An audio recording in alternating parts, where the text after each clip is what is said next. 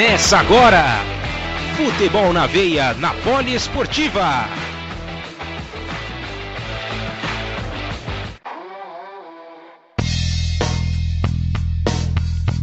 Salve, salve, chegamos mais uma semana, programa de número 57 do Futebol na Veia. Eu sou Gabriel Max, levo até vocês esse giro pelo mundo da bola, muita coisa legal para essa edição de hoje. Ao meu lado, o nosso comentarista Luciano Massi está presente aqui também. Seja bem-vindo, Luciano. Muito obrigado mais uma vez pela oportunidade, Gabriel Max. Aquele abraço para você e para o nosso querido Poli ouvinte, que toda semana está aqui junto conosco para mais uma edição de número 57 do programa Futebol na Veia, aqui na Rádio Poliesportiva e nos principais agregadores de podcast. E vamos em frente, que atrás vem gente, porque hoje tem coisa muito boa, tem Libertadores, tem a novela Neymar e Álvaro Gonçalves, temos cinquentão batendo recorde lá na Terra do Sol Nascente, lá no Japão, na J-League, tem muita coisa, tem o uruguaio de Casanova lá no Campeonato Espanhol, na La Liga, tem muita coisa boa, fora o Campeonato Argentino, o MLS, Campeonato Italiano, que também tem o Uruguai de Casanova na Itália, enfim, a nossa querida Bundesliga, hoje tem coisa muito, muito boa mesmo. Então aguarde que o seu campeonato preferido fora do Brasil está aqui no Futebol na Veia, então a gente vai poder trocar uma ideia. E também complementando essa hora do Maguila, né, esse momento Maguila do nosso programa, mandando abraço para todo mundo, a gente manda um abraço pro Luciano Carvalho do Futebol na Veia, pro Paulo Arnaldo da Poliesportiva, que abrem esse espaço para que nós estejamos aqui levando esse programa até você, e também os nossos parceiros, né? Principalmente a Web Rádio Mania de Recife também, um abraço pro Diego lá, e vamos que vamos, vamos começar então esse nosso podcast. A gente vai começar com o futebol sul-americano, vamos pegar nosso aviãozinho...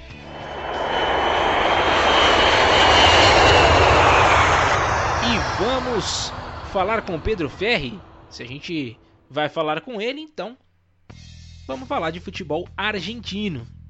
Futebol argentino que também tem sido movimentado, aí as coisas estão começando a pegar fogo por lá. Tem resultados legais de Libertadores que a gente vai comentar um pouquinho mais. Mas primeiro, Pedro Ferri chega mais com as informações do futebol argentino.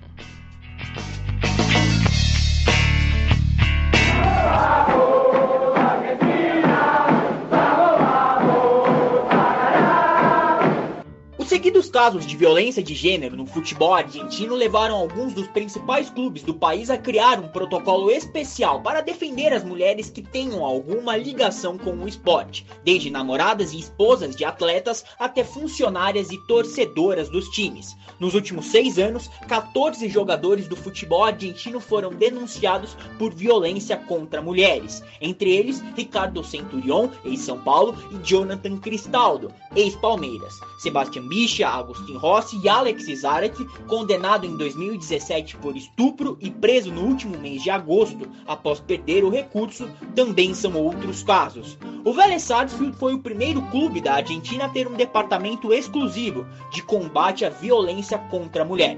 Desde 2018, o clube conta com um protocolo especial para tratar do assunto. O projeto cresceu no início deste ano, quando o Vélez anunciou que todos os novos contratos com jogadores profissionais passariam a ter uma cláusula que permite a rescisão unilateral pelo clube, sem custos, em caso de violência de gênero. Essa medida foi tomada após a contratação do atacante Centurión.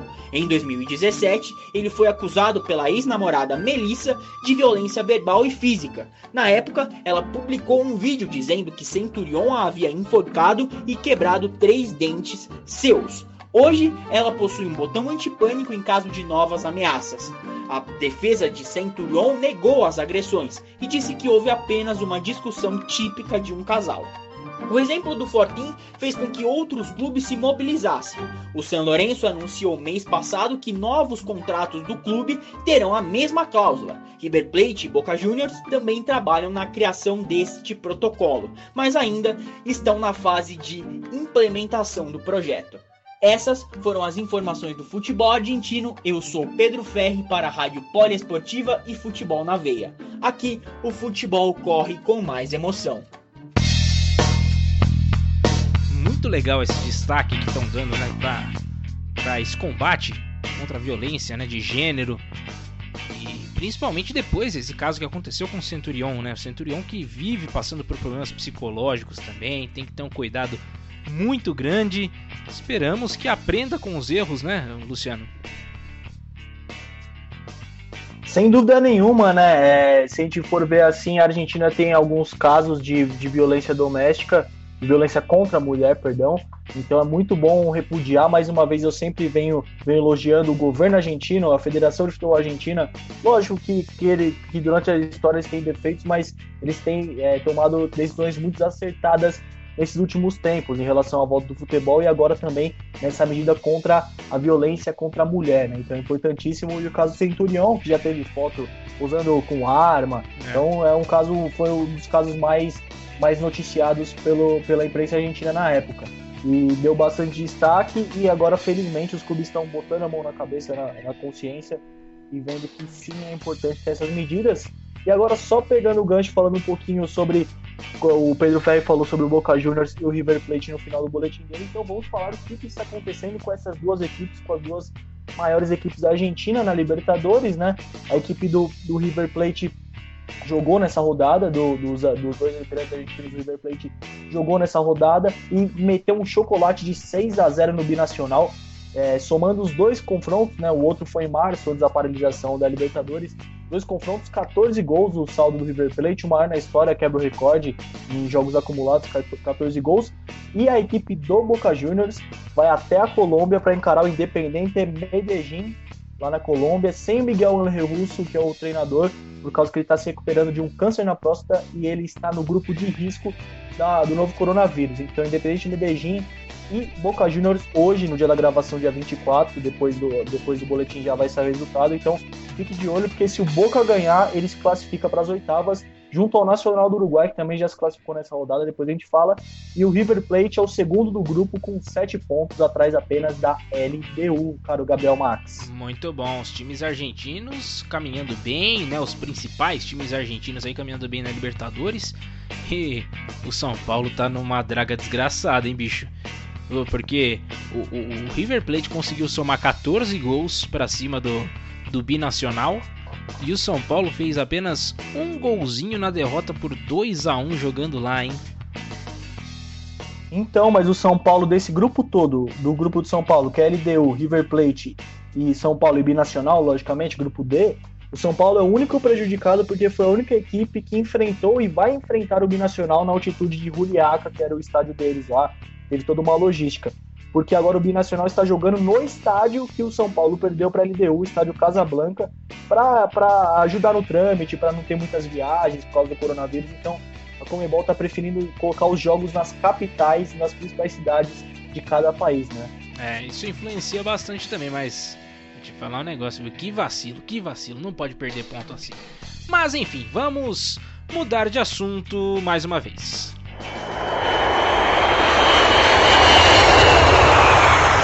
Mas é claro, né? Se a gente falou de campeonato argentino, na sequência a gente chama quem? Luciano Massi.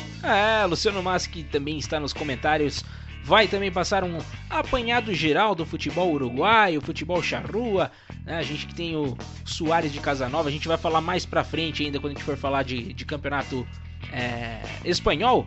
Mas a gente dá uma passada, terra de Cavani e Soares, Cavani que ainda não assinou com ninguém, teve, né, o papo dele aí no Grêmio, mas eu acho que não vem não, tem outros times interessados e daqui a pouquinho essa novela acaba. Vamos então para esse resumo do futebol uruguaio com Luciano Massi, agora no nosso podcast. É isso aí, Gabriel Max e caro poliouvinte da Rádio Poliesportiva e do Futebol na Veia, na terra de Cavani, que está desabrigado, e Soares, que está de Casanova. Tivemos a rodada de número 13 na semana passada, abrindo os trabalhos no dia 19 de setembro, no sabadão de futebol. Plaza Colônia e Peñarol se enfrentaram e é claro que deu Peñarol 3-1 no Parque Huaprandi. E ainda no sábado também, Cerro Largo e Fênix ficaram no 0-0. Defensor Sporting contra Deportivo Maldonado, a partida, quem levou a melhor foi o Defensor Sporting 4-2, Já no domingo, no dia 20, o Danúbio e Boston River empataram em 2-2. E toda vez eu falo do capitão, técnico, jogador Louco Abreu, e ele que fez o gol do empate de 2-2 do Boston River aos 43 do segundo tempo. Louco Abreu não está morto, meu amigo. Que beleza. Na sequência, o Progresso bateu o Montevideo Wanderers por 3-0, ainda no dia 20. E no mesmo dia, o Cerro venceu o Rentistas. O Rentistas perdeu, mas ainda é líder, porque o Nacional vai jogar nesse sábado e já eu falo do jogo do Nacional. Montevideo City Torque, ele mesmo, o parente, o primo pobre do Manchester City, venceu o River Plate também no domingo, passando a régua na rodada de número 13. E como eu falei, o Nacional e o Liverpool fazem um jogo que foi atrasado da rodada passada. No sábado 26, jogam as duas equipes no estádio Belvedere às 15 horas, horário de Brasília. Liverpool e Nacional vão fazer esse jogo. Bom, agora o Campeonato Uruguai vai ter uma pequena pausa nessa próxima semana e só retornará no dia 2 e 3 de outubro. Então, por causa disso, eu vou pegar e vou falar do momento das equipes na Copa Libertadores, começando pela equipe do Nacional, que venceu e se classificou, foi até a Venezuela e venceu o Estudiantes por 3-1. O Nacional, a primeira equipe classificada de toda a Libertadores. Agora falando sobre o Peñarol. O Peñarol joga no dia de hoje, o dia 24 de setembro, lá na Bolívia, contra o Jorge Wilstermann. Peñarol e Jorge Wilstermann. Esse jogo ainda está pendente. Agora falar só rapidinho do momento das equipes na tabela da Libertadores. Como eu havia dito, o Nacional está classificado 12 pontos, garantido na próxima fase, nas oitavas de final. É o líder do grupo F e na vice-liderança está o Racing de Avellaneda. Agora falando do grupo C, que é o mesmo do Atlético Paranaense, que lidera. Enquanto o Atlético está na ponta, o Peñarol está na lanterna com apenas 3 pontos e a quarta colocação. Então, pessoal do Peñarol, que abre o olho, porque a coisa está muito, muito feia, Gabriel Max. É, rapaziada, o negócio não tá fácil, não. E pelo Uruguai, me chama muito a atenção o time do Nacional, rapaz. Que campanha legal que tá fazendo, hein? Uma ótima campanha mesmo. O Nacional, para quem não lembra, o Nacional é o atual campeão uruguaio. Ele vem bem, ganhou do Peñarol, então o time já tem essa confiança. Poucas peças saíram e a principal delas, que é o Gonzalo Bergesio, que é o atacante argentino, brocador, o cara que é o homem-gol, faro de gol, continua na equipe e a equipe não mudou muita coisa, chegaram algumas peças, então toda a confiança e toda essa base do ano passado que fez uma grande campanha aí, continua e tem muito, na minha opinião, acho que vai dar Nacional mais uma vez no Campeonato Uruguaio. Então, na Libertadores, aí ó, Nacional primeiro classificado da fase de grupos entre todos os grupos. É, até mesmo porque tá perigoso, que a gente tava até comentando antes do programa, do Peñarol nem classificar pra Libertadores, né, na segunda fase, né? Sem dúvida. O Peñarol, ele está empatado com o Jorge Wilstermann. O Jorge Wilstermann vence no saldo de gols. O Jorge Wilstermann tem 0 e o Peñarol tem menos 1. E o Peñarol fica na lanterninha, tendo que vencer. É um confronto diretíssimo, Jorge Wilstermann e Peñarol. E vai ser no estádio Félix Capriles, lá na Bolívia. É muita altitude lá em Cochabamba, é muita altitude. Então, Peñarol que abre o olho, porque não vai ser uma grande pedreira, viu? Essas altitudes aí que os times brasileiros costumam patinar aí. Olho no Peñarol hoje, que é um jogo bem interessante. O Peñarol joga a vida hoje também. Muito bem observado. E agora a gente muda de continente.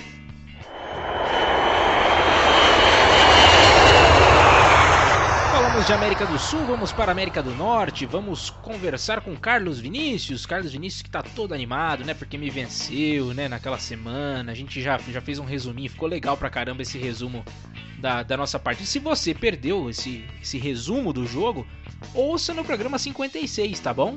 Pode ouvir lá no programa 56 que você vai gostar. Então, vamos fazer um giro agora pela terra do Tio Sam, para trocar uma ideia, para saber o que está pegando por lá. O mercado da bola está sempre muito forte, ligado com as equipes de lá, e você ouve com Carlos Vinícius aqui no nosso Futebol na Veia.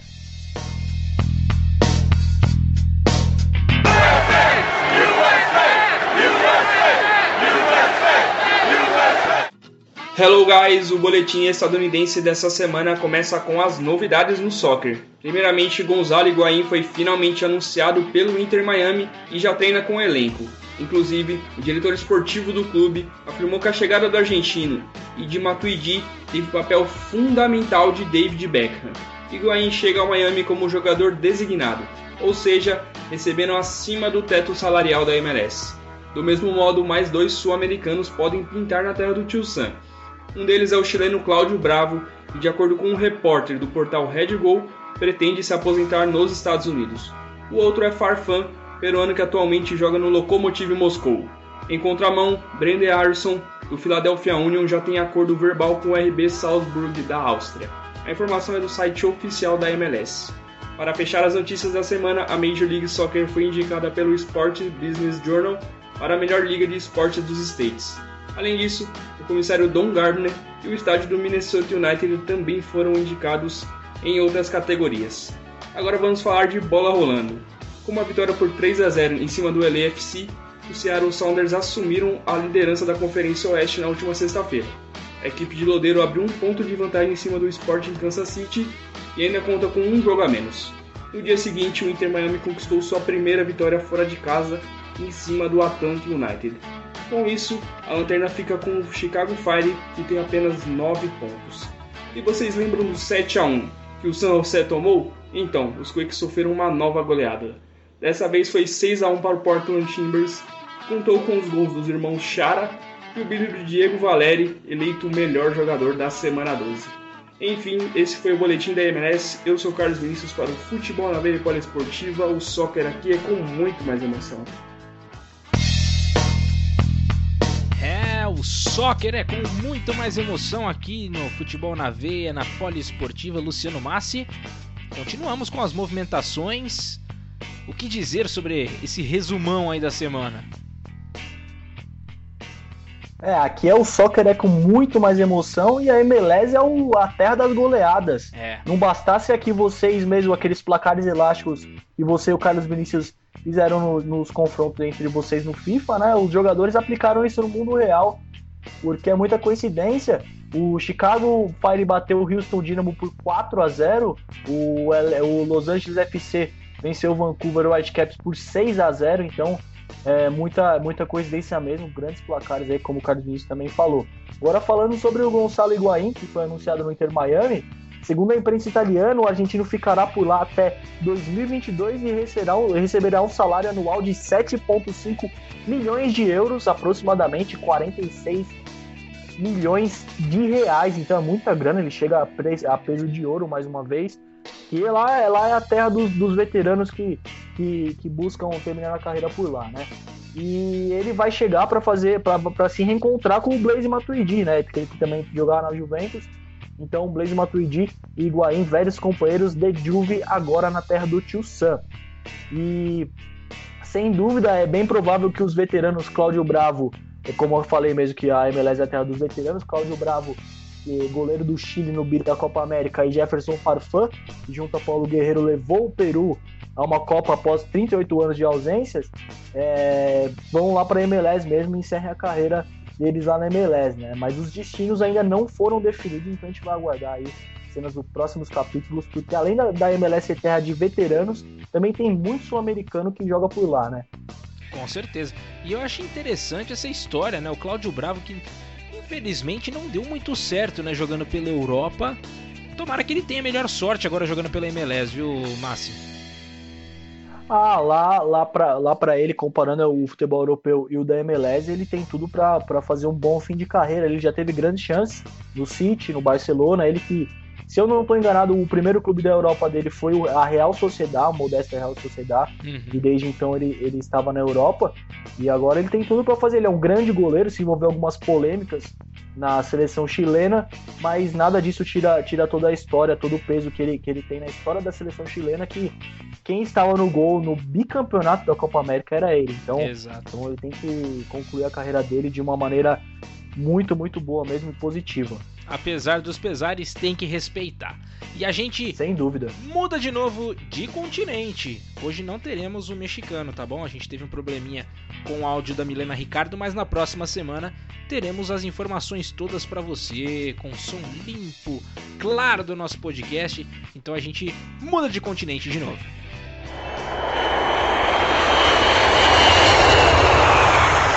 A gente chega no futebol asiático, vamos Passar agora pelo futebol japonês, e quem traz as informações pra gente é a Larissa Azevedo. Então chega mais, Larissa, traga as informações da Terra do Sol Nascente. Vamos que vamos!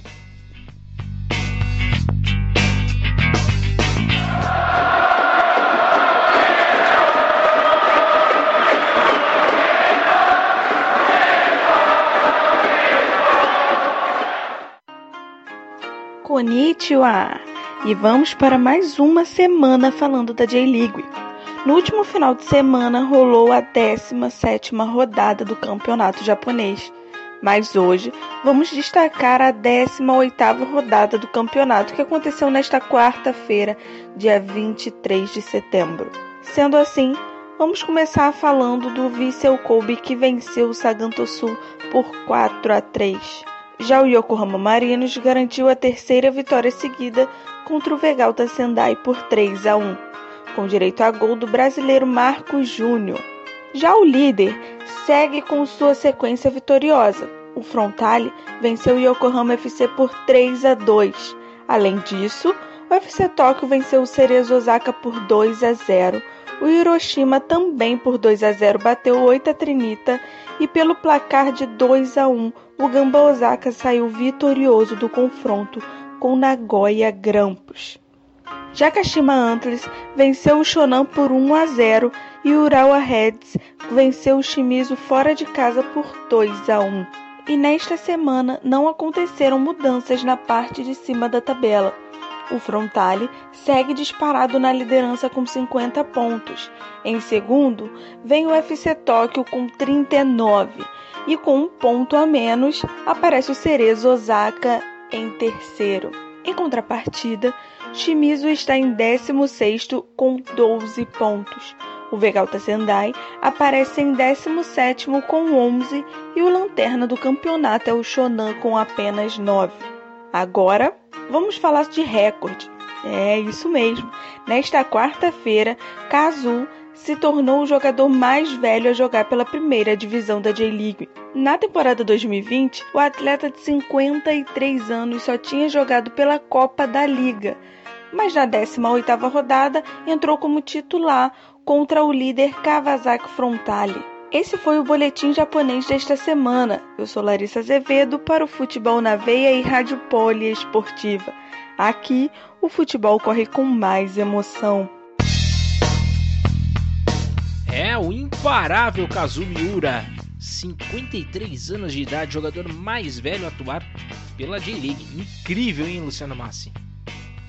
Um recorde impressionante mesmo. O jogador que está se eu não me engano, há 3 décadas no futebol, e se ele já tem o recorde de ser o jogador mais velho a entrar em campo na J-League, a primeira divisão japonesa, vale lembrar também que ele está no Yokohama FC desde 2006, então ele tem uma grande sequência no clube de Yokohama, né, da cidade de Yokohama. Tomás, só complementando o que você falou aí sobre o Kazu, não que ele tenha passado por 4 décadas inteiras, mas ele passou por 4 décadas, se você for parar pra pensar, porque na década de 80 ele jogou aqui no Brasil, ele chegou a jogar aqui no Brasil, sim. Então década de 80, de 90, 2000, 2010 e já estamos em 2020, já 4 décadas jogando bola, é incrível, né?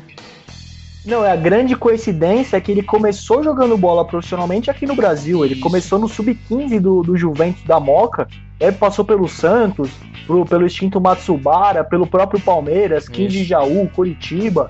Depois ele foi e voltou para o seu país, que é o Japão, né? E só falando algumas curiosidades sobre esse recorde, o recorde anterior era do Masahashi Takayama, de 45 anos. Então olha a diferença, quase 10 anos de diferença do Kazu. Ele só não bateu o recorde antes porque o Yokohama estava na segunda divisão no ano de 2019, então ele subiu e só nessa rodada ele foi relacionado e começou na titularidade, e por coincidência foi contra o líder Kawasaki Frontale.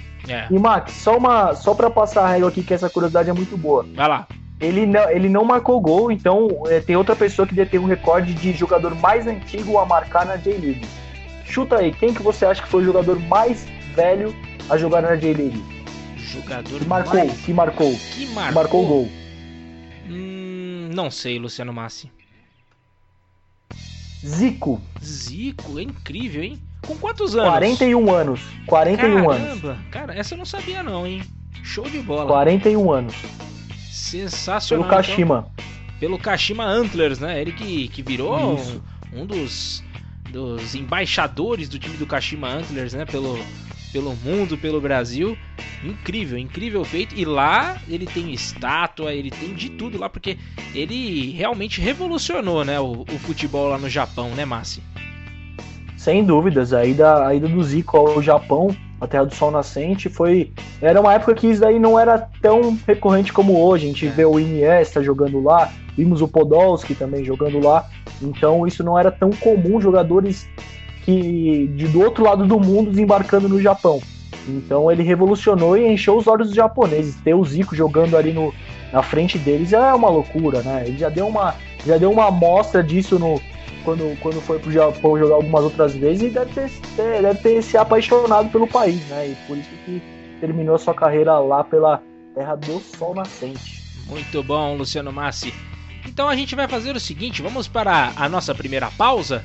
Sim, senhor, vamos ir lá. E eu aproveito para fazer um convite para vocês, para que vocês acompanhem, né, o Futebol na Veia no seu site, no www.futebolnaveia.com.br. Lá você encontra nossas notícias, colunas, artigo, tudo relacionado ao futebol você encontra no Futebol na Veia, tá bom? E se você quer saber de outros esportes, www.radiopoliesportiva.com.br.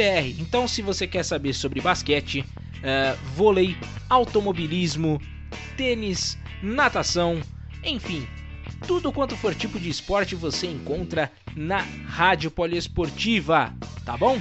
Então, Futebol na Veia e Rádio Poliesportiva nessa junção maravilhosa que tem dado muito certo, com a graça de Deus, tá bom? E também pedir para que vocês nos acompanhem pelas redes sociais, é muito importante, siga a gente nas redes sociais, @futebolnaveia.br no Instagram, tá? O da Poliesportiva é @radiopoliesportiva, no Twitter, @FNVBR, para o Futebol na Veia, e da Rádio Poliesportiva, @RPoliesportiva. Então anota aí para não esquecer, tá bom? E no Facebook, digita lá, no campo de busca, tanto Rádio Poliesportiva quanto Futebol na Veia, que você vai encontrar tudo sobre a gente, as nossas notícias, os links estão todos por lá, você pode acompanhar, fazer a sua leitura, também ser redirecionado para o nosso site, tá bom? Então vamos para essa nossa primeira pausa. Se você está acompanhando pela Rádio Poliesportiva, pelo Futebol na Veia no site, você vai ter um breve intervalo, assim como no nosso parceiro da web, Rádio Mania de Recife. Agora, se você está acompanhando pelo seu agregador preferido de podcasts, você vai ter só a nossa vinhetinha. A gente já volta com muito mais emoção. Até daqui a pouquinho.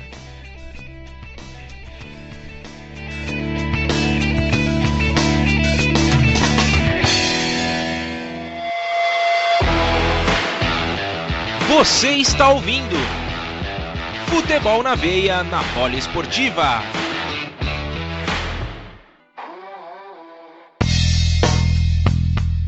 Voltamos, segundo bloco no ar para vocês. A gente estava conversando em off aqui, chegou o momento de dica culinária para vocês na Poliesportiva. Mas primeiro a gente tem que chegar até lá, vamos lá. Falando já sobre o futebol japonês, então a gente tem que falar da China. Dica culinária da semana é sopa de morcego. Ave Maria, não, mas cuidado, se for fazer isso daí, tem que deixar bem limpinho e tal, né? Tenha muito cuidado com o morcego, a procedência do morcego que você vai ter, né, Luciano Massi? Já estou com o meu hashi preparado aqui, só esperando essa sopa sair, porque eu estou morrendo de fome, viu? Minha Nossa Senhora, você encararia? Ah, cara, não sei não, hein? Não sei não, acho que eu encararia escorpião, formiga... Esses negócios, aquelas larvinhas, bicho da seda, bem fritinho assim, bem temperadinho, ok. Mas acho que o morcego mesmo, bicho aí... Sei não, hein? Ah, sei não. Deus me livre. É melhor deixar essa dica culinária pra lá. Vamos ficar com as dicas culinárias do futebol italiano. O Kaique costuma trazer umas dicas culinárias boas aí. Inclusive fica a dica para todo mundo aí, tragam dicas culinárias, é sempre legal. Tragam algumas dicas aí, vai ajudar a bombar aí o negócio pra gente difundir mais ainda a cultura dos países, vai ser bem legal. Então vamos que vamos, vamos para o boletim chinês. Leonardo Abraão tá chegando aí, né? E quando ele tá chegando, todo mundo já sabe o que acontece. Tá escutando? É o vento que tá chegando, é o frio que tá chegando. Apesar de já estarmos na primavera, o frio chega com o Leonardo Abraão, mas claro, trazendo muitas notícias quentes sobre o futebol chinês. Vamos lá com Leonardo Abraão.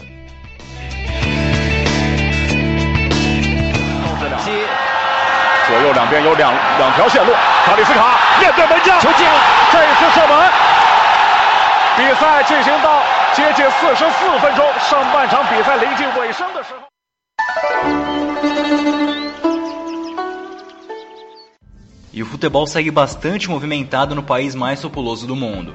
Na última sexta-feira, dia 18, e no sábado, 19, tivemos os primeiros confrontos da Copa da China entre somente clubes da primeira divisão. As equipes que passaram foram o Jiangsu Suning, o Guangzhou R&F, o Guangzhou Evergrande, o Shandong Nen, o Tianjin Teda, o Guangzhou, o Beijing Guan e o Xangai SPG. Posteriormente, já na segunda-feira, tivemos a 12ª rodada da CSL, a antepenúltima antes dos mata-matas. O Guangzhou Evergrande voltou a enfrentar o Nanjing e venceu por 2-1. O Shandong Nen também venceu por 2-1 o Shenzhen. Já o Shanghai Xinhua empatou com o Jiangsu Suning em 0-0 e o Guangzhou R&F venceu por 1-0 o Dalian Pro. O Beijing Guan venceu por 5-1 o Qingdao Huanghai, já em partida válida pelo grupo B. O Hebei Fortune venceu o Tianjin Teda por 1-0, mesmo placar de Chongqing Dangdai e Huanzhou e Xangai SPG e Shijiazhuang Everbright.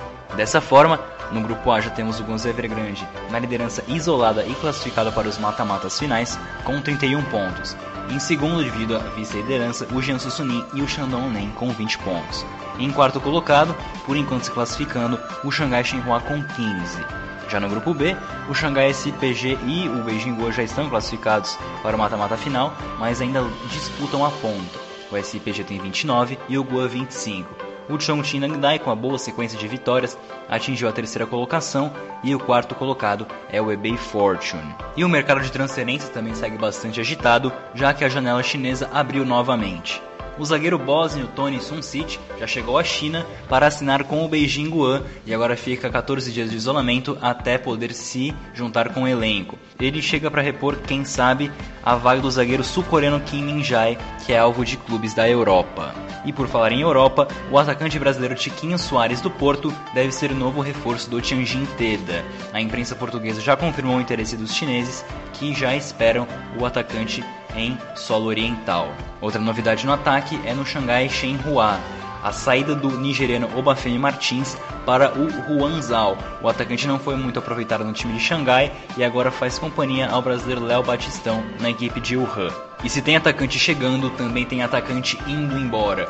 Um dos ídolos máximos da atual fase do futebol chinês, o israelense Eran Zahavi, foi contratado pelo PSV da Holanda. Um dos maiores feitos de Zahavi foi ter marcado 29 gols na temporada passada do futebol chinês e ter se tornado o jogador que fez mais gols em uma única edição de CSL. Essas foram as informações do futebol chinês. Eu sou Leonardo Abraão para o Futebol na Veia e Rádio Poliesportiva. Aqui o futebol corre com mais emoção. É, todas as emoções da Copa, da China e também da CSL, né? Trazendo também Leonardo Abraão as informações. Zahavi indo para o PSV Eindhoven. É muito movimentada também essa semana no futebol chinês, hein, Massi? Sem dúvida nenhuma, né? O Eran Zahavi, o jogador israelense que estava jogando o Guangzhou R&F desde 2016, acaba deixando o futebol chinês, os gramados chineses, para ir lá para a Holanda, lá para o PSV Eindhoven, que eu havia falado em programas passados sobre o Zahavi, para quem, o nosso ouvinte aí que estava acompanhando, é que o israelense joga bem e precisava de uma nova chance no futebol europeu. É. Ele já passou pelo futebol europeu, jogou pelo Palermo da Itália, mas jogou pouco lá e agora terá uma grande chance, a chance de ouro dele lá no PSV da Holanda. E essa chance veio, ele vestirá as cores do PSV e ele chega à Holanda sem custos e por 2 temporadas. Logo após o anúncio, John de Jong, diretor esportivo do PSV, afirmou as seguintes palavras sobre a contratação do Zahavi, aspas para ele: Eran continua marcando gols. Ele é uma máquina de marcar e estamos ansiosos para adicionar a sua experiência a este jovem time do PSV. Fecha aspas. Essas foram as palavras do diretor esportivo do time holandês sobre a chegada de Zahavi, que tem muita coisa boa para agregar. Lembrando que ele tem 33 anos, então por isso eu disse que seria a chance de ouro dele. E Max, só uma coisa antes de passar a bola para você. Eu falei, eu passo aquela sopa lá. Ainda mais vindo do Leonardo Abraão, vai vir gelada essa sopa aí. Então eu não consigo passar. Vou ficar, mas eu aceito um rolinho primavera, um yakisoba, um frango xadrez, um lamen, até um tofu vai. Mas sopa gelada, rapaz, não dá, não tem jeito, aí não tem como. Aí é impossível, fica intragável, não adianta. Mas é isso aí. Falado então sobre o futebol asiático, vamos embora, vamos viajar.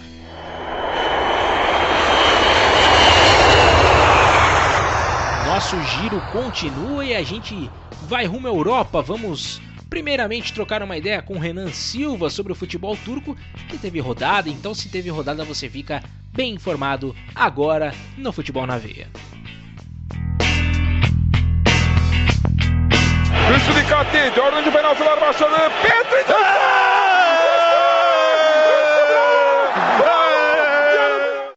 Caro Gabriel Max, caro Luciano Massi, caríssimos poli-ouvintes, chegou a hora de falarmos da Super League, que teve a segunda rodada no último final de semana.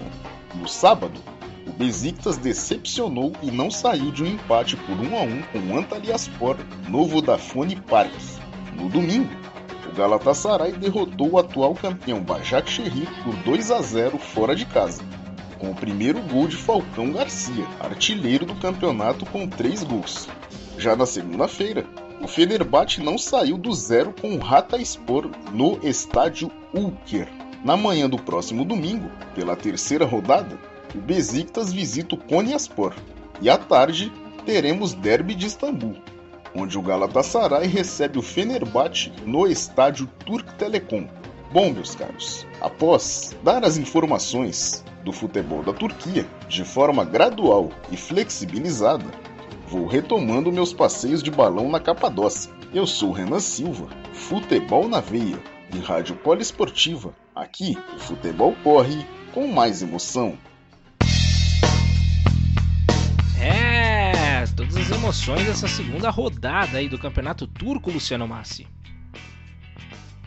Grandes emoções, e meu destaque, antes de falar dos grandes da Turquia, será para o Hatayspor, atual campeão da segunda divisão, que na semana passada eu disse, será que eles vão continuar surpreendendo? Porque eles estrearam na elite do futebol turco, com vitória em cima do atual campeão, que é o Istambul Başakşehir, por 2-0, e nessa rodada eles seguraram com um a menos o Fenerbahçe, 0-0. 0-0 para eles é um resultado bom, a equipe acabou recém-ascendida da segunda divisão, e vem surpreendendo aí. Vamos ver se eles vão continuar surpreendendo.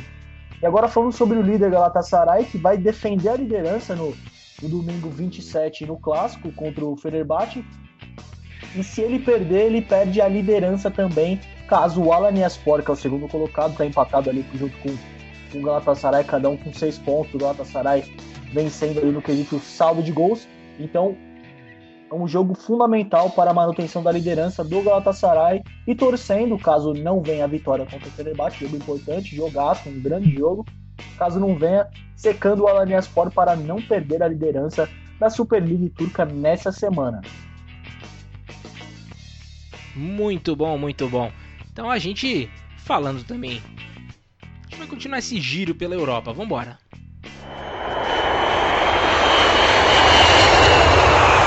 Até mesmo porque este é um dos países mais movimentados essa semana, com grandes contratações, com saídas dolorosas, mas a Lauren costuma falar que deveria se chamar Campeonato Mexicano, mas estamos falando do campeonato espanhol. La Liga é o tema de agora no nosso podcast. Você ouve agora o resumo, né? A gente teve jogador indo embora, jogador chegando, então a gente traz para vocês as novidades com Lauren Berger.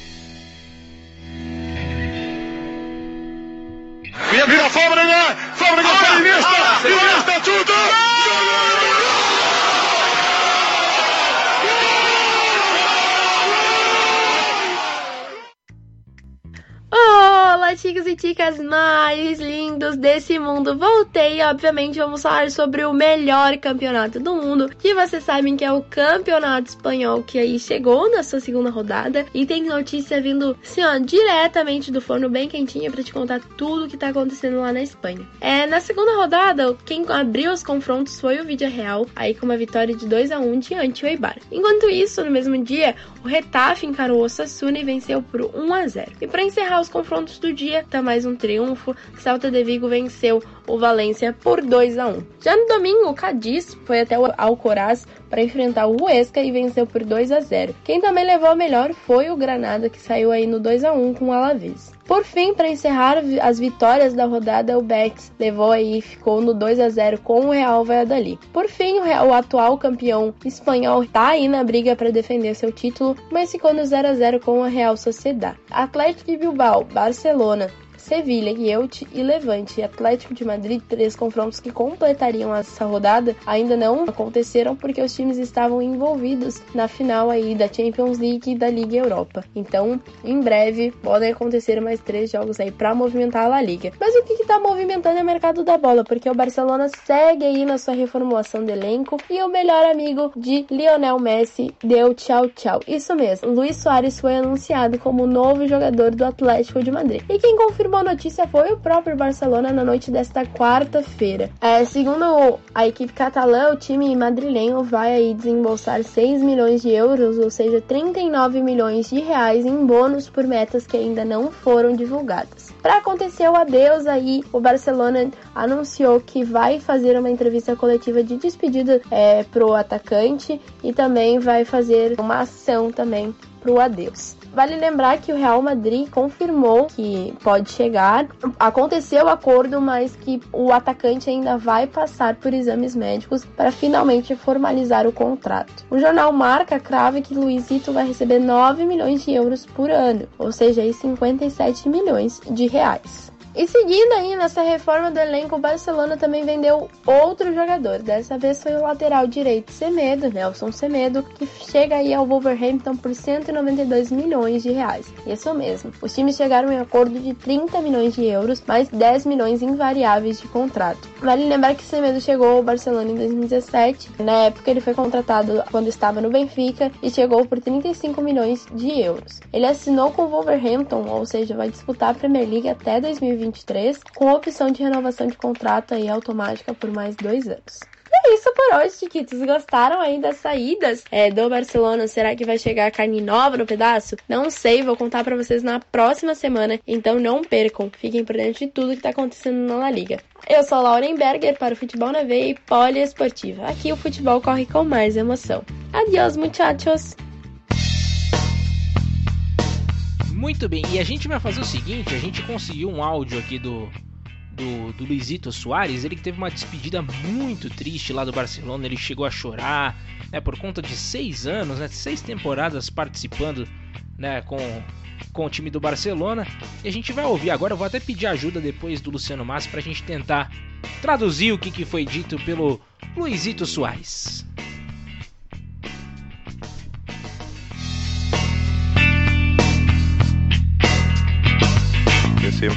Que siempre sepan los culés que van a tener un culé más donde esté y bueno, agradecerle eternamente a toda la gente.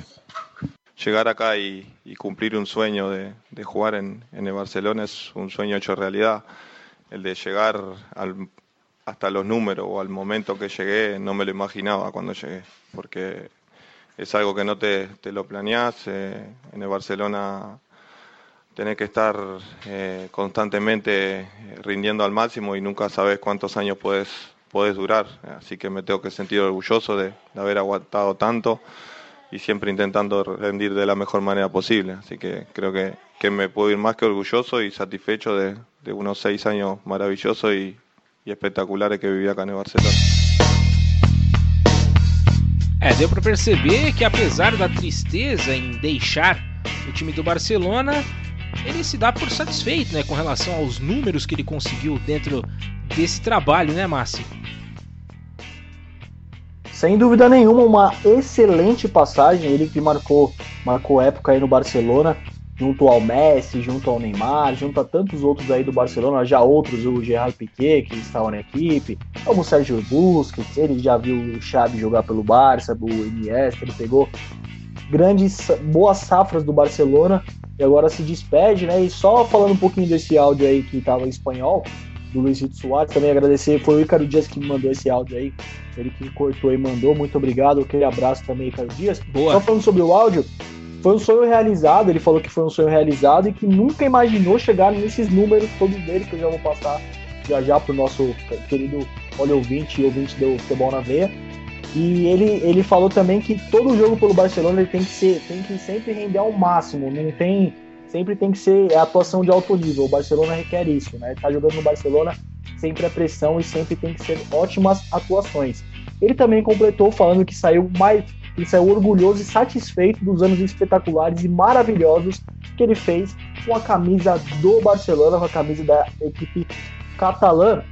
E só falando assim um pouquinho dessa passagem do Suárez pelo Barcelona, a temporada que ele fez mais gols com a camisa do Barcelona foi a temporada de 2015-2016. Gabriel Max, ele marcou 59 gols em 53 jogos, não é pouca coisa. Ele jogou muita bola no Barcelona, a equipe também ajudava. Ele mesmo, em outra parte, outro trecho da entrevista, ele falou que saiu muito satisfeito também por ter jogado com o melhor da história, se referindo ao Messi. Então tem isso também. Só falando pelos títulos, 4 Ligas Espanholas, 2 Supercopas da Espanha e 4 Copas do Rei e 1 Liga dos Campeões, além do Mundial de Clubes, também conquistado com a camisa do Barcelona. E a saída, como a Laurenberger mesmo falou, ele sai por 6 milhões de euros e 39 milhões de reais, sai por uma bolada e chega no Atlético. O Atlético acabou calhando a saída do Morata, o Morata que foi repatriado pela Juve, agora vem para o Atlético do Simeone. Vamos ver o que ele vai fazer na equipe do Atlético, tem uma boa história com o uruguaio, já passou o Forlan, já passou o Godin, aquele Christian Ceboja Rodrigues que agora está no Peñarol, também passou pelo Atlético, o José Jiménez também, que está lá, né, na equipe do Atlético. Então tem uma ligação entre o Uruguai e a equipe do Atlético de Madrid, uma bela história entre o país e o clube, né? É isso aí. E enquanto a gente tá também fazendo a gravação desse podcast, tá rolando também a final da Supercopa da Europa, né? A Supercopa da Europa rolando, partida única, o Bayern de Munique vai vencendo por 2-1 o time do Sevilha, gols marcados por Javi Martínez e Goretzka, e do lado do Sevilha, o argentino Ocampos descontou. Está na prorrogação, terminou no tempo normal empatado em 1-1, já saiu o gol do Javi Martínez na prorrogação e está prestes a terminar. Então já a gente passa o resultado final dessa partida. Os campeões, né? O campeão da UEFA Europa League, que é o Sevilha, contra o campeão da UEFA Champions League, o Bayern de Munique. Tá bom? Estamos conversados? Daqui a pouquinho a gente volta a falar, a gente menciona sobre o Bayern de Munique, pode faturar mais um título. Tá bom? E a gente vai mudar de assunto.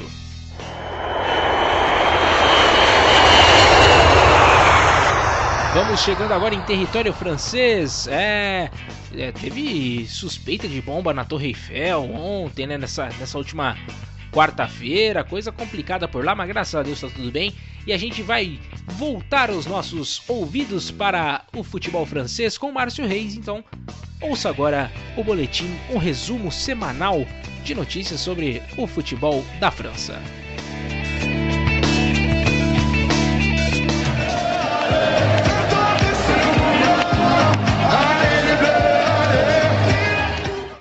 Bonjour, meus amigos. A situação em França não passa bom. Vamos começar pelo caso Neymar. Nessa semana, especialistas em leitura labial foram ao programa de televisão brasileiro e afirmaram que o espanhol Álvaro González, do Olympique de Marseille, teria proferido palavras de cunho racistas. Porém, a investigação segue e Neymar pegou 2 jogos de suspensão por conta da agressão a seu adversário quando foi expulso. O atacante brasileiro foi ouvido por videoconferência pela Liga Francesa, que continua investigando o caso. O atleta afirmou que houve ofensas raciais. O PSG prepara um dossiê para a defesa de seu jogador. Se Gonzalez for punido, ele terá de pegar 10 jogos de gancho.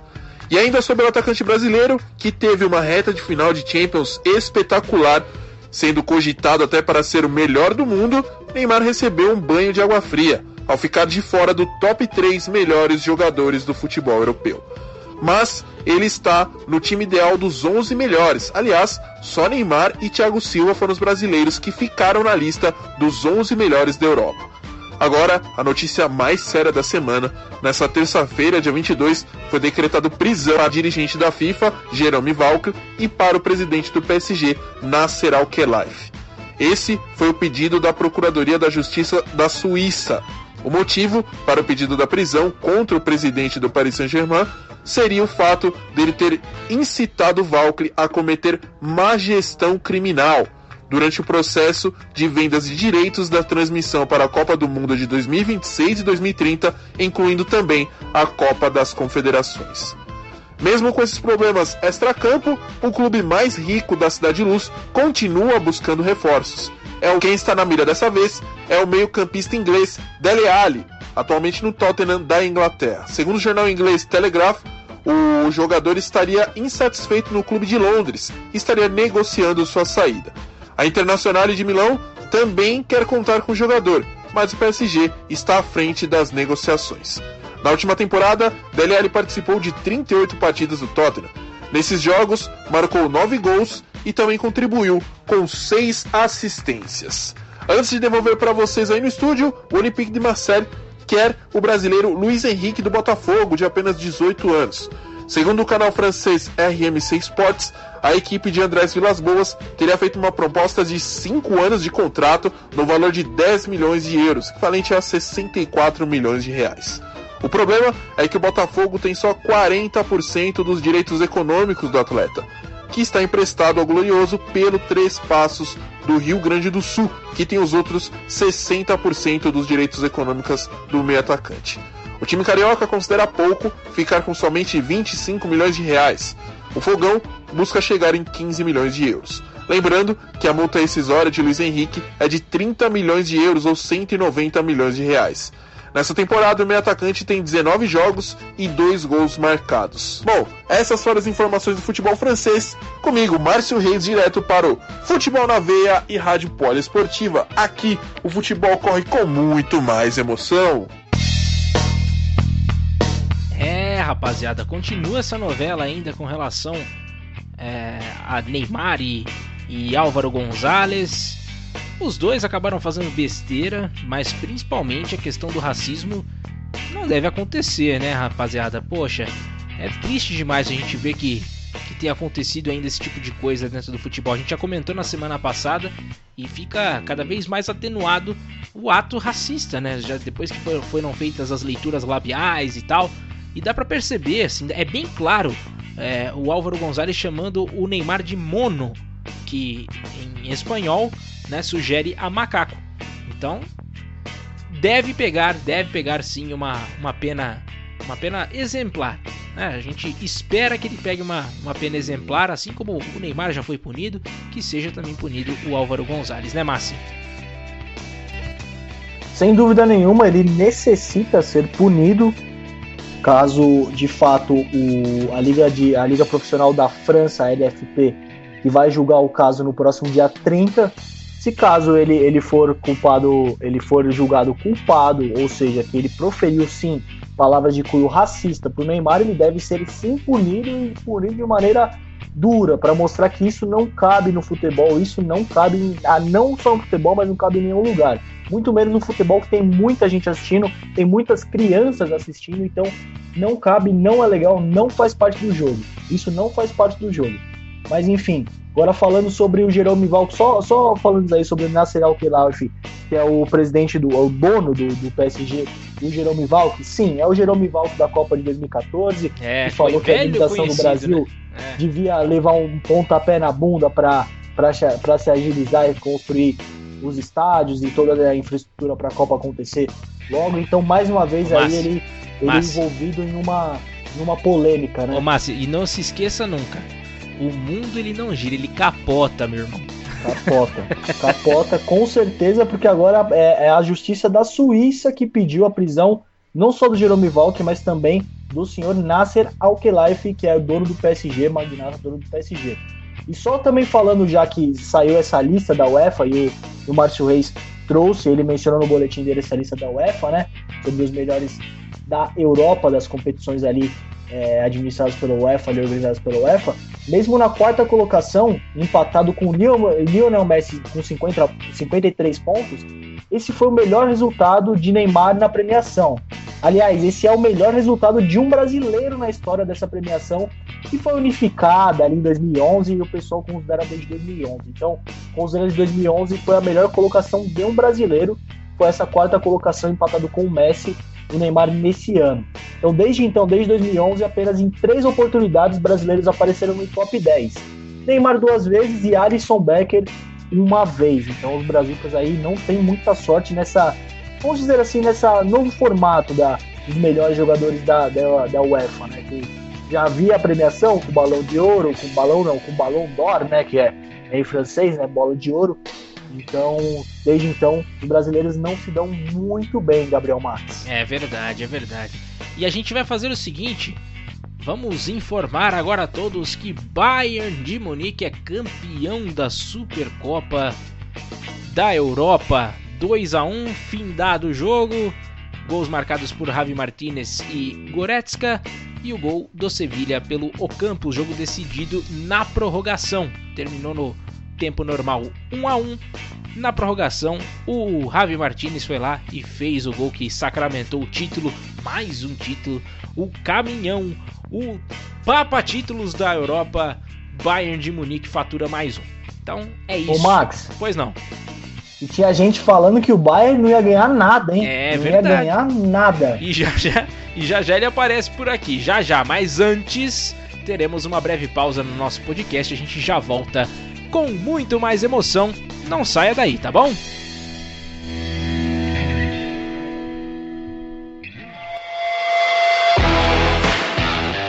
Você está ouvindo Futebol na Veia, na Poliesportiva.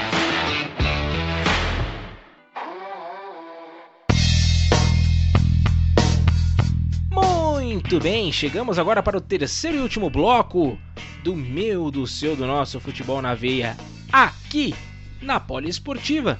E a gente vai tratar de um assunto muito importante.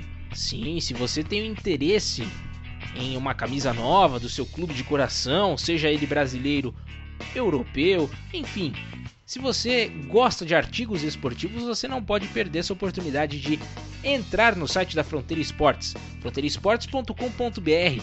Lá você encontra de tudo, cara, de tudo que você precisa para poder praticar seu esporte, para poder se sair na rua trajado com o uniforme do seu clube, você que gosta de sair com a camisa de futebol. E tem materiais de NFL, NCAA, NBA, futebol, tem camisas retrô de futebol, isso é muito legal. MLB, né, de beisebol, Major League Baseball, NHL, rugby, você também encontra camisetas, bonés, gorros, calçados, equipamentos de futebol americano, além de jogos de videogame. Você pode alugar o seu PS4, você pode também comprar o seu jogo predileto, lembrando que já tá pintando o FIFA 21, já tá pintando, aliás já pintou já, né, o update pro FIFA, pro Pro Evolution Soccer 2021, rapaziada, então você já encontra também na Fronteira Esportes, você encontra a atualização, né, o novo CD, né, do PES 2021, você encontra também no site da Fronteira Esportes. Primeiro uniforme do Galatasaray, que tá lindo, dessa temporada 2020-2021, também já está disponível à venda. Uniforme 3 do West Ham, também é novidade, é lançamento que você encontra no site da Fronteira Esporte, um uniforme tudo preto com detalhes em dourado, um uniforme muito, muito bonito também. Além das terceiras camisas do futebol brasileiro, as camisas 1 e 2 também, então você encontra de tudo no site da Fronteira Esportes. Então acesse www.fronteiraesportes.com, tá bom? E se você quer ser um franqueado, você também quer investir, aproveite, você pode ter um retorno muito legal, lembrando que a Fronteira Esportes também tem sede em Portugal, então você pode faturar em euro, quem sabe, hein? Então seja um investidor Fronteira Esportes também. Então repetindo mais uma vez, www.fronteiraesportes.com, beleza? Estamos conversados a esse respeito também? Então vamos fazer mais uma vez o nosso giro pelo mundo da bola.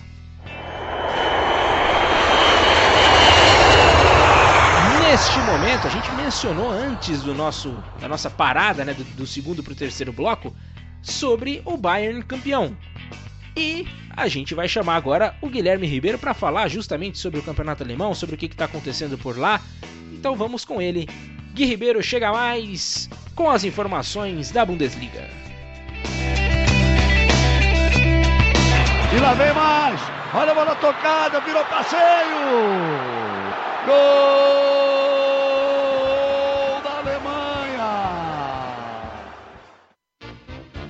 Salve seu 7-1! A Bundesliga 2021 começou em grande estilo. Na estreia na sexta-feira, o Bayern já aplicou um sonoro 8-0 no Schalke 04. E temos que destacar todos os gols.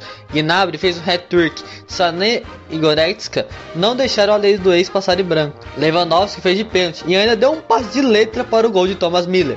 Musiala fechou o placar e com 17 anos e 252 dias se tornou o jogador mais jovem a marcar pelos bávaros do campeonato alemão. Falando em juventude, o Dortmund bateu o Gladbach no derby dos Borussias com uma incrível média de 18,5 anos dos jogadores que participaram dos gols. Isso porque primeiro Bellingham rolou para a Reina abrir o placar. Os dois garotos de 17 anos já são chamados de Young Guns pela torcida negra. Os outros dois foram de Haaland, um de pênalti e outro com passe de Sancho. Já no sábado de manhã, as partidas começaram xoxas, mas se terminaram animadas. A começar pelo hat-trick de Kramaric no 3-2 do Hoffenheim em cima do Colônia. Matheus Cunha marcou na goleada de 4-1 do Hertha em cima do Werder Bremen. Os promovidos também deram trabalho. O Arminia Bielefeld abriu o placar fora de casa contra o Frankfurt, mas André Silva cabeceou para empatar nos minutos finais. O Freiburg parecia que golearia, fazendo 3-0 logo no começo da segunda etapa, mas o Stuttgart foi guerreiro, buscou dois gols rapidamente e não só empatou, porque Florian Müller fez uma enorme defesa em chute de fora da área. No domingo mudaram as estações, mas nada mudou. O Mainz surpreendeu com uma organização defensiva não vista na última temporada, mas isso não impediu de levar 3-1 do RB Leipzig. Wolfsburg e Leverkusen decepcionaram e fecharam a rodada com 0-0. Mais pra frente eu falo de tabela e artilharia. Agora vamos falar de títulos, até porque o Bayern pode vencer mais um, o da Supercopa da Europa, que acontece nesta quinta-feira, 24, contra o Sevilha, e não terá torcida alemã, pois, devido ao surto de coronavírus na Europa, mais de 1.000 torcedores desistiram de ir a Budapeste, na Hungria. O técnico da seleção alemã, Joachim Löw, também não deverá estar no estádio. Para fechar, mercadão da bola, pois o RB Leipzig está on fire nessa janela. A equipe anunciou nessa semana a contratação do centroavante norueguês Sorloth, que marcou 33 gols em 49 jogos pelo Trabzonspor na última temporada. Além disso, a equipe está perto de fechar com mais uma promessa, o zagueiro croata Joško Gvardiol, de 18 anos, Dinamo Zagreb. Ambos chegam por 20 milhões de euros, mais bônus. E ainda tem Ivan Perisic, que interessa a Julian Nagelsmann. O Bayer Leverkusen também já soldou o jogador. No entanto, a pedida da Inter de Milão por 15 milhões de euros deixa as coisas mais difíceis, segundo o Correio da Sport. E essas foram as informações de futebol alemão. Eu sou Guilherme Ribeiro, futebol da Meio Poliesportiva. O futebol aqui tem muito mais emoção. O futebol tem muito mais emoção e tem muito mais título com o Bayern de Munique. Assim, atualizando mais uma vez aqui o boletim do nosso Guilherme Ribeiro. É campeão de novo, Bayern de Munique fatura a Supercopa da Europa pelo placar de 2-1, título conquistado na prorrogação, partida no tempo normal ficou 1-1 e o Javi Martinez conseguiu fazer o gol da vitória e do título.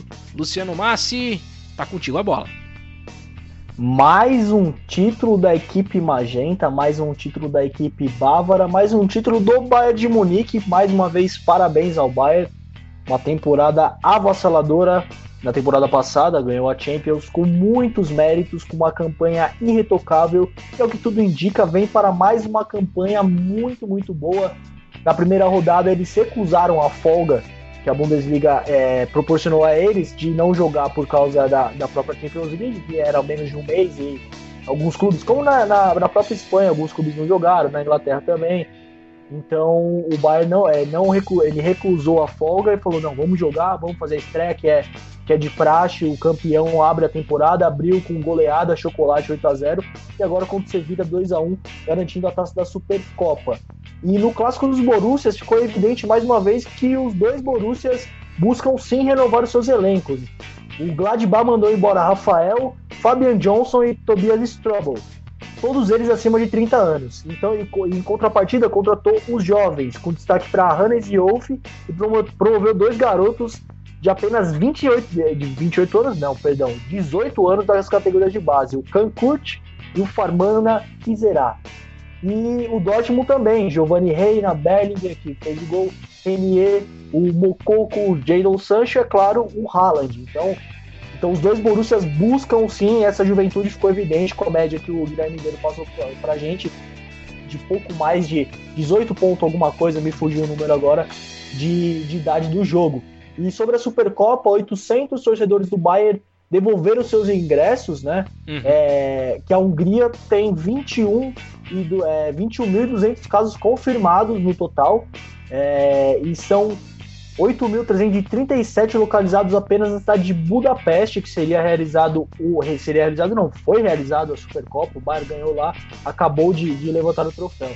E além disso, a cidade contabiliza uma média móvel de 750 casos por dia. Então, uma decisão muito acertada dos torcedores, que falaram: vamos ficar em casa, vamos ficar tranquilo, porque o Bayern tá jogando bem, vai faltar a final pra gente ver, vamos segurar essa Supercopa aí. Vão ficar aqui no país de cerveja. É isso aí, é a melhor coisa a se fazer. E também mencionar aqui, né, sobre a destreza de Guilherme Ribeiro, colocando trechos de música, né? Mencionou até Cássia Eller no seu boletim. Que incrível, viu? Que incrível. Parabéns, viu? Parabéns, mandou bem. E a gente vai agora fazer o seguinte: vamos mudar de assunto mais uma vez aqui na Poliesportiva.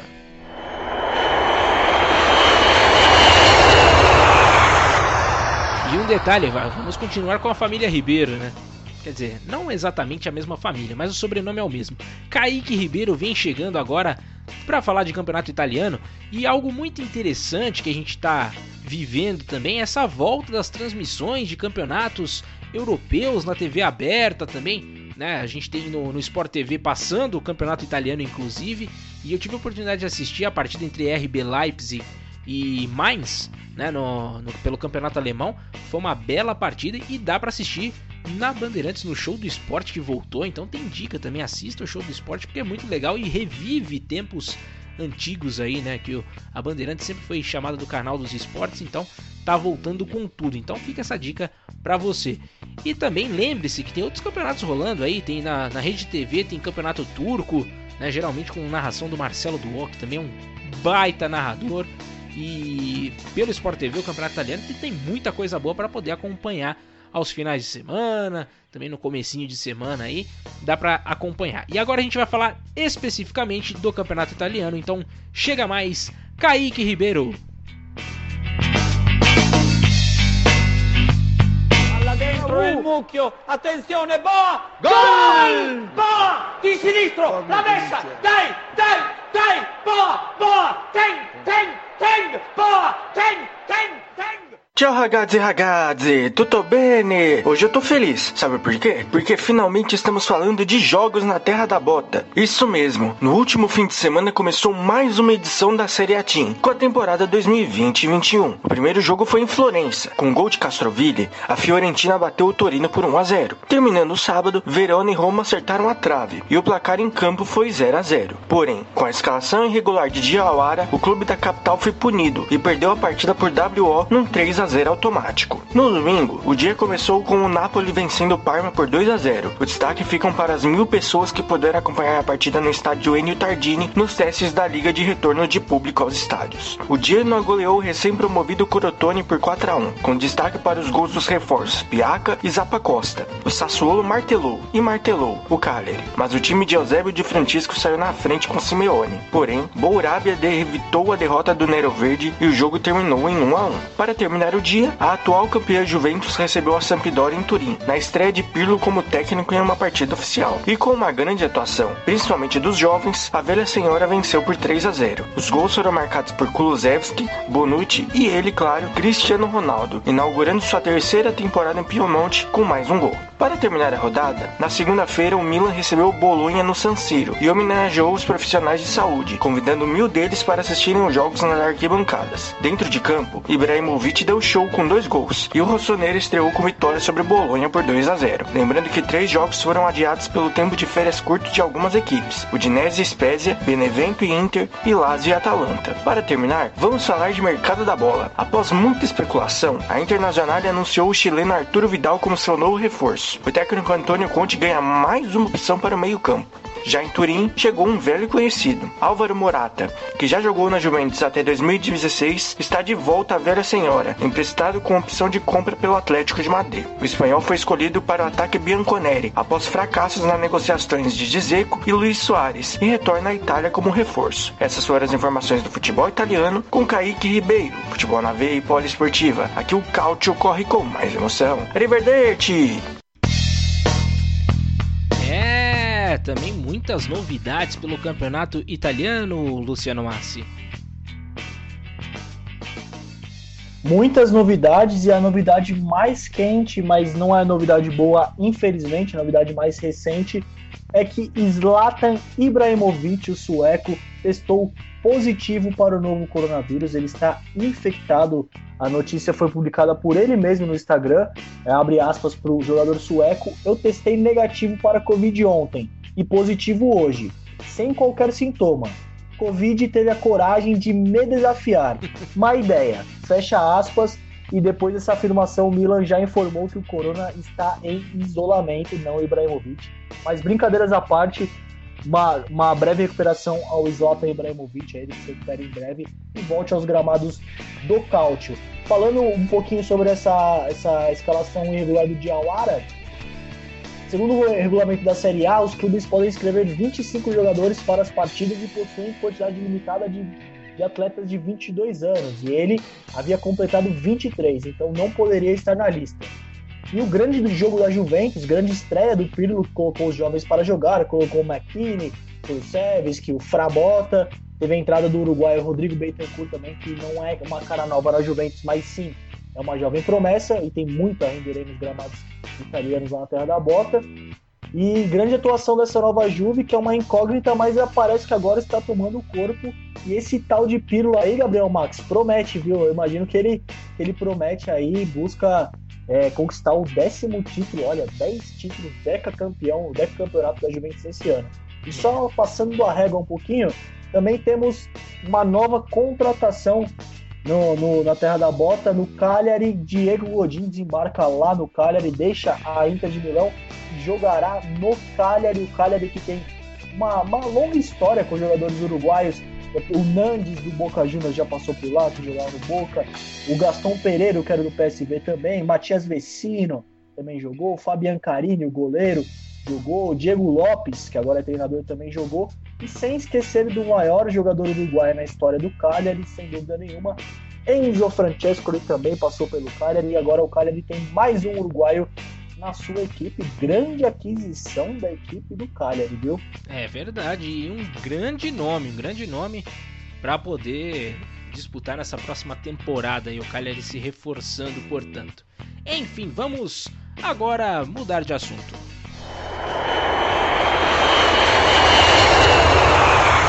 É chegada a hora da Premier League que tá montando aí, tem cada seleção aí, viu? Tem cada time bom que a Premier League está proporcionando. Então quem tem a oportunidade de assistir aos jogos da Premier League, vê Thiago Silva, vê Timo Werner, vê Pogba pelo Manchester United, talvez o Alex Telles, que é um dos temas que será colocado em pauta aqui também pelo Alan Martins. Temos diversas joias do futebol que estão disputando a Premier League e a gente vai dar uma passada inclusive com o nosso querido Alan Martins para falar sobre o mercado da bola e também sobre bola rolando. Então ouça agora Alan Martins na continuação do nosso giro pelo mundo da bola.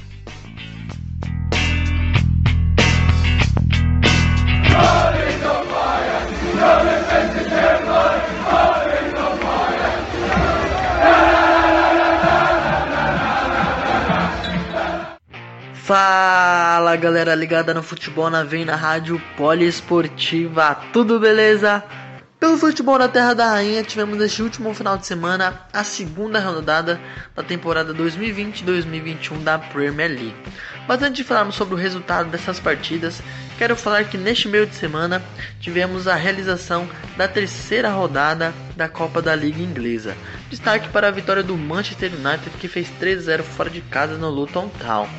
O Chelsea fez 6-0 no Burnley, com direito ao hat-trick de Kai Havertz. E também foi a partida de estreia de Thiago Silva com a camisa dos Blues. O Arsenal visitou o Leicester e ganhou de 2-0.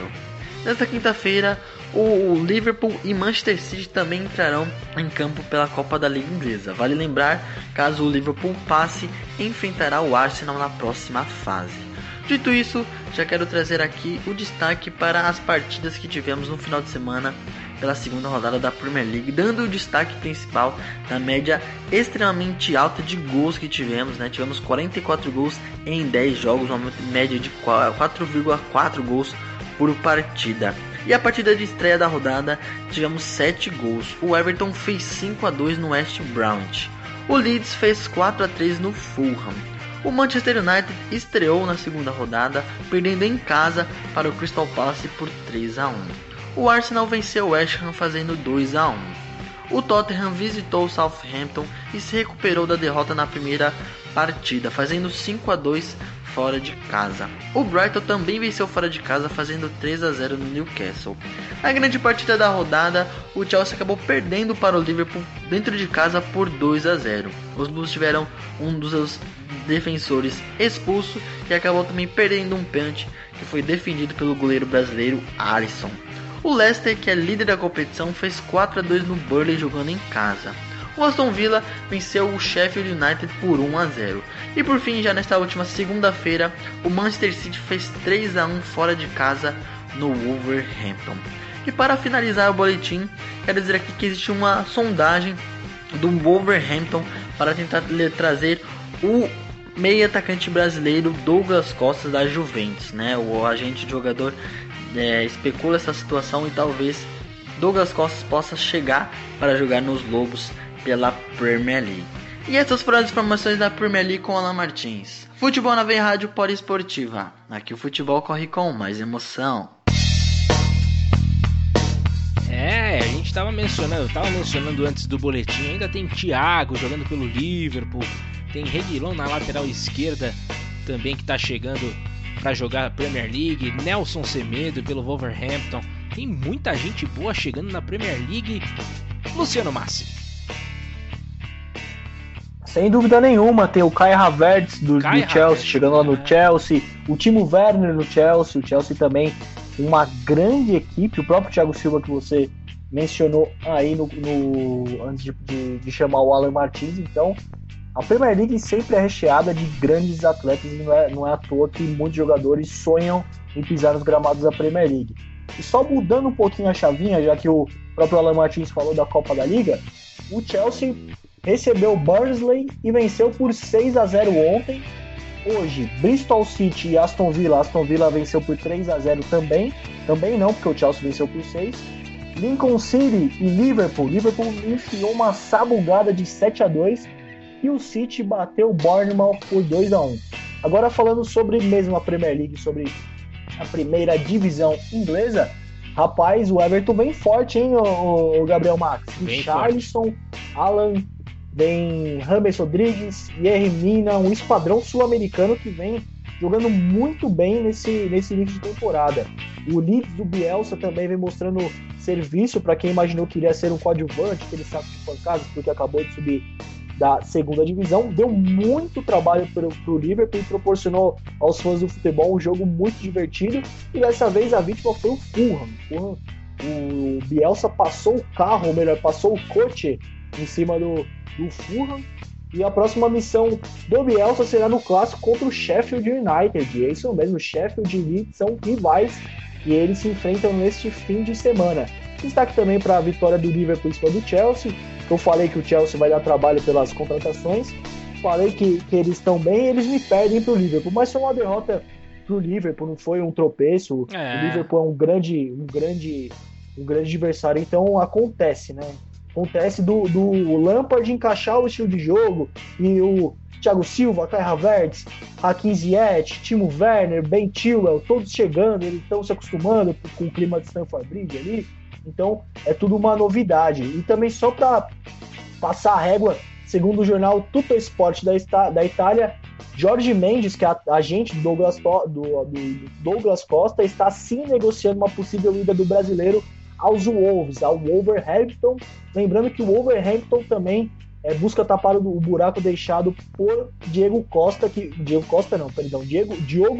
foi vendido ao Liverpool. Então, dança das cadeiras do Wolverhampton também, que fez uma grande temporada no ano passado. Muito bom, muito bom. E a gente fica no aguardo, então, de novidades sobre o futebol inglês. Então, a gente terá mais e mais notícias na próxima semana. Vamos mudar de assunto pela última vez no nosso podcast. Sim,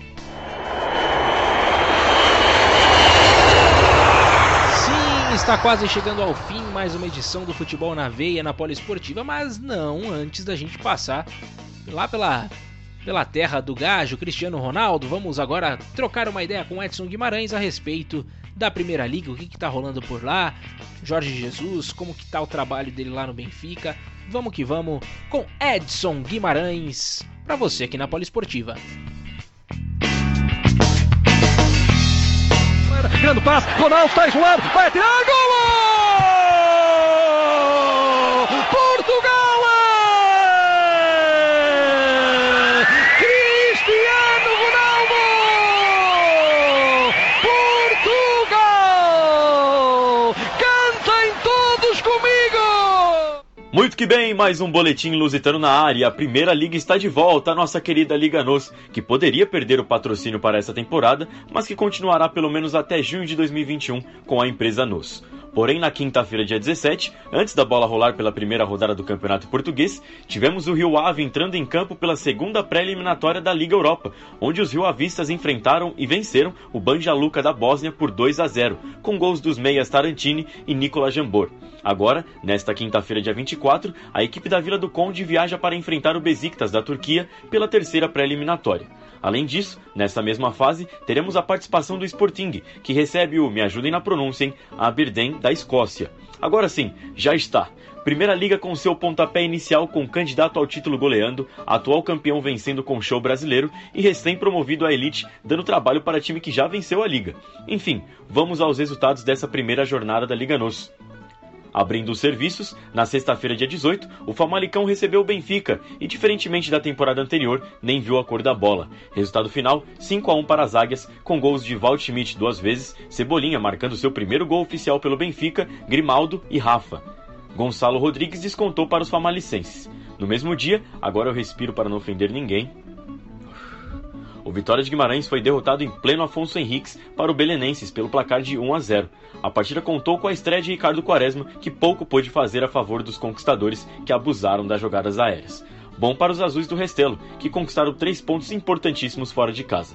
Já no sábado, o recém-promovido Nacional buscou, mesmo jogando em casa, um empate heróico diante do Boa Vista, com gol nos acréscimos colocando um 3-3 no marcador. O atual campeão Porto recebeu o Braga e contou com seu lateral homem-gol Alex Telles, que pode estar de saída para o Manchester United da Inglaterra, diga-se de passagem, autor de 2 gols de pênalti diante dos arsenalistas. Telles curte um gol de pênalti, hein? Pelo amor de CR7. A partida terminou 3-1 para os Dragões. No domingo, Santa Clara e Moreirense venceram suas partidas por 2-0 diante de Marítimo e Farense, que também acabaram de subir à Primeira Liga, respectivamente. Completando a rodada, Tondela e Rio Ave ficaram no 1-1, assim como o Portimonense, que continuou na Primeira Divisão graças a entusiasmar a torcida de Gabriel Max e Ícaro Dias por Rolão Preto e seus Guerreiros do Sul, diante do Passos de Ferreira. Agora, dando um giro rápido no mercadão da bola, como adiantado pelo nosso querido Luciano Massi, Tiquinho Soares do Porto, que era alvo do futebol chinês, de fato jogará no Oriente. O brasileiro vai defender as cores do Tianjin, em negociação que colocou 6 milhões de euros nos cofres portistas. Vocês devem ter sentido falta do Sporting e do Gil Vicente nos resultados da primeira rodada. Porém, a partida não aconteceu devido ao alto número de casos da Covid-19. No lado sportinguista, como eu já havia adiantado no boletim anterior, 10 casos, sendo 8 jogadores, e pelo Galo de Barcelos, 19. Repito, 19 casos positivos. Entretanto, não sabe-se ainda em que data o confronto ocorrerá, mas aguardemos. Essas foram as informações do Campeonato Português. Eu sou Edson Guimarães para o Futebol na Veia e Poliesportiva. Aqui o futebol corre com mais emoção. Tá aí, esse foi o boletim do nosso querido Edson Guimarães. Ele que insiste em querer mudar o meu time, cara. Eu fico querendo mudar meu time. Eu torço pro Famalicão. Eu tô de cabeça inchada já porque aconteceu essa derrota 5-1. Tão triste, o cara vem ainda querer inventar que eu torço pro outro time. É um absurdo isso, Luciano Massi. É um absurdo danado mesmo, querendo promover essa troca de times aí. E o Edson Guimarães mandando muito bem o dinamarquês também, do Aberdeen. É. Também ele arrasou na pronúncia. E você falou de absurdo ele querer trocar ele querer trocar o seu time. Absurdo mesmo, são 19 casos da Covid-19 na equipe do Gil Vicente, coisa de louco, mas infelizmente é o que tudo indica a nova realidade do futebol, Gabriel Max. Está se tornando rotineiro, antes era fulano está fora por uma lesão, X. Agora ciclano está fora por coronavírus, e não era para ser assim, ninguém queria que fosse assim. Prova disso foi aquele jogo contra o São Paulo e Goiás, agora o Flamengo que viveu um drama no Equador dentro do campo, com aquela derrota contra o Independente Del Valle, e também fora de campo com muitos infectados com o novo coronavírus. Ontem eram 27, né? É muita gente, ô Gabriel Marques. Entre jogadores e comissão técnica. E a gente não pode brincar com o vírus. Eu até gostaria de falar um pouquinho disso aí, não pode brincar com o vírus, porque as consequências da Covid ainda são abstratas, o vírus está em constante mutação, os médicos agora, ainda que deu tudo certo, está dando tudo certo, que eles estão conseguindo descobrir a vacina, estão testando, tudo indica, vai sair essa vacina em breve aqui no Brasil, no mundo inteiro, e não pode brincar porque o Diego Ribas foi uma grande prova disso, que ele publicou um vídeo. E no comunicado do Flamengo, todos estão assintomáticos. Ele pegou, abriu a câmera dele e publicou nas redes sociais. Estou com dor na garganta e dor no corpo. Então não é assim, ele tem os sintomas. Então, porque assintomático é quando tá zerinho. Então, no Bruno Henrique foi de uma maneira, no Mateuzinho em outra, no Marcos Braz foi em outra, e no Diego Ribas ele sentiu sim.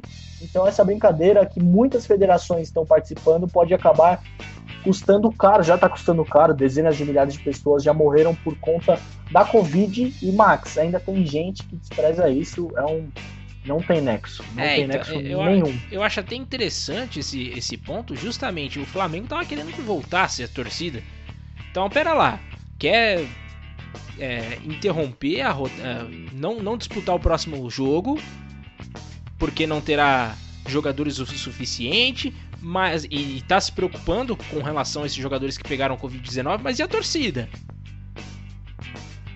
Sim, tem que parar pra pensar nisso. Eles foram os pioneiros nesse movimento de voltar ao futebol, não é mesmo? Exatamente, tem que tomar muito cuidado mesmo, porque não é brincadeira, estamos passando por uma pandemia, algo que tem afetado, se não todos os países do mundo, né, a sua massiva maioria.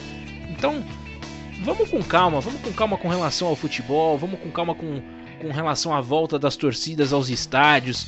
Você que está ouvindo esse podcast, tome cuidado, evite de fazer aglomerações, evite de ir à praia. A gente vê que tem tanta gente descendo para a praia nesses últimos finais de semana, feriado. Pessoal, vamos pegar leve, vamos pegar leve. Ainda é preocupante o caso, para que não venha uma segunda onda, né, Luciano Massi? Sem dúvida nenhuma, muita cautela deve ter tomar todas as precauções, com certeza nenhuma, mas é o que todos falam. E eu sou jornalista e trabalho com esporte. Se não haver esporte, se não tiver disputa de esporte, eu não ganho meu sustento. Mas o mais sensato é o quê? Não ter nenhuma disputa esportiva. O esporte está em segundo plano. Tem que estar em segundo plano. Primeiro plano é a vida das pessoas sempre. É isso. Sempre. Por isso que eu venho batendo nessa tecla e batendo palma para a Federação Argentina, o governo argentino sobretudo, mas para o governo argentino sobretudo, sobre toda essa demora que para mim é muito acertada em voltar com o futebol argentino. Então, mais uma vez, palmas pro pessoal lá da Argentina, para os nossos hermanos. Muito bem, muito bem. E a gente vai então encerrando o nosso podcast. Luciano Massi, meu muito obrigado a você. Valeu por mais essa semana estarmos juntos aqui e comentar sobre o mundo da bola. Eu que agradeço mais uma vez pelo convite. É uma grande honra estar aqui junto a você e junto ao nosso amigo Poliovinte, mais uma vez, nessa edição de número 57, isso mesmo, 57. Semana que vem tem muito mais, edição de 58, que eu garanto que estará recheada de coisas boas, de notícias, informações sobre o futebol sul-americano, europeu, futebol da CONCACAF, enfim, o futebol mundo afora. Eu, Gabriel Max, sempre no nosso aviãozinho, indo aqui, indo ali e sempre trazendo o melhor para você, amigo Poliovinte. Aquele abraço e até a próxima. Fui! Valeu, Luciano Massi. Eu também vou me despedindo por aqui. Eu que apresentei, eu sou Gabriel Max, apresentei esse podcast para vocês, esse programa para vocês. E fiquem ligados nas transmissões da Rádio Poliesportiva. Mais uma vez, reitero, siga-nos nas redes sociais para você acompanhar todos os nossos trabalhos, o que a gente está fazendo. Temos lives muito legais no Instagram, temos lives de debate também, não só no Instagram, mas também no YouTube pelo Futebol na Veia. Então acompanhe, tem muito conteúdo legal que você pode acessar no conforto do seu lar. Olha que maravilha, você não precisa nem sair de casa para poder ouvir, consumir, ler todos os nossos produtos, tá bom? Então, meu grande abraço a todos vocês. Próxima semana estaremos de volta aqui para levar mais e mais notícias para vocês sobre o mundo da bola, que está sempre pipocando aí, o mercado de transferências que está sempre muito forte nessa época do ano. Então a gente vai encerrando o nosso Futebol na Veia nesta quinta-feira. Próxima semana estaremos de volta. Valeu, fui, forte abraço a todos e cuidem-se, hein? Cuidem-se.